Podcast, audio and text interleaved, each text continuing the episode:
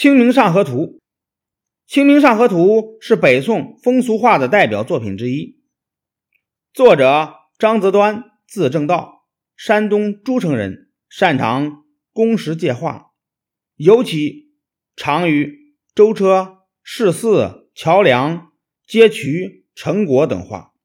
他是一个有极强的写实技巧，并善于处理复杂的生活场景的作家。《清明上河图》是他的代表作。《清明上河图》描绘的是清明时节汴京城郊一带的种种活动，从商业、交通、漕运、建筑等几个具有代表性的角度，再现了12世纪我国都市社会的生活面貌，构成了一件内容极为丰富完整的艺术品，为后人研究宋代绘画和考据宋代社会提供了一件具有综合性价值的。形象化资料，在五米多长的画卷里，张择端采用散点透视的构图法，将繁杂的景物纳入统一而富于变化的画面中。全图分为三个部分，第一部分是汴京郊野的春光，树林薄雾中掩映着低矮的草舍瓦屋，小桥流水。老树扁舟，阡陌纵横，田亩井然，依稀可见农夫在田间耕作。两个脚夫赶着五匹驮炭的毛驴向城市走来。一片柳林中，枝头刚刚泛出嫩绿，使人感到虽是春寒料峭，却已大地回春。路上一顶轿子，内坐一位妇人。轿顶装饰着杨柳杂花，轿后跟随着骑马的、挑担的，从京郊踏青扫墓归来。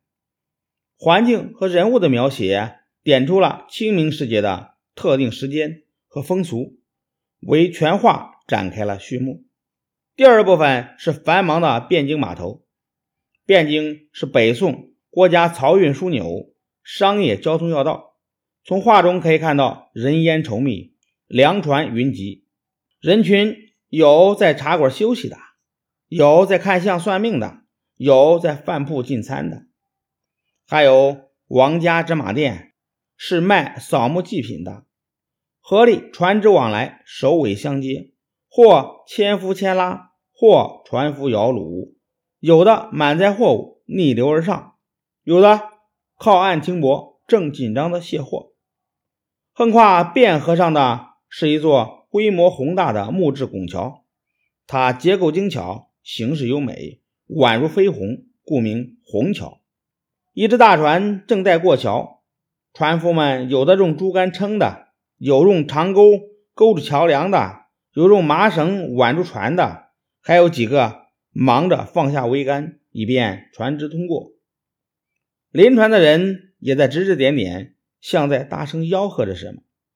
船里船外都在为此船过桥而忙碌着，桥上的人则伸头探脑的为过桥的紧张情景捏了一把汗。这里是名闻遐迩的虹桥码头区，车水马龙，熙熙攘攘，名副其实一个水陆交通的汇合点。第三部分是热闹的市区街道，以高大的城楼为中心。两边的屋宇鳞次栉比，有茶坊、酒肆、脚店、肉铺、庙宇、公廨等。商店中有绫罗绸缎、珠宝香料、香火纸马等。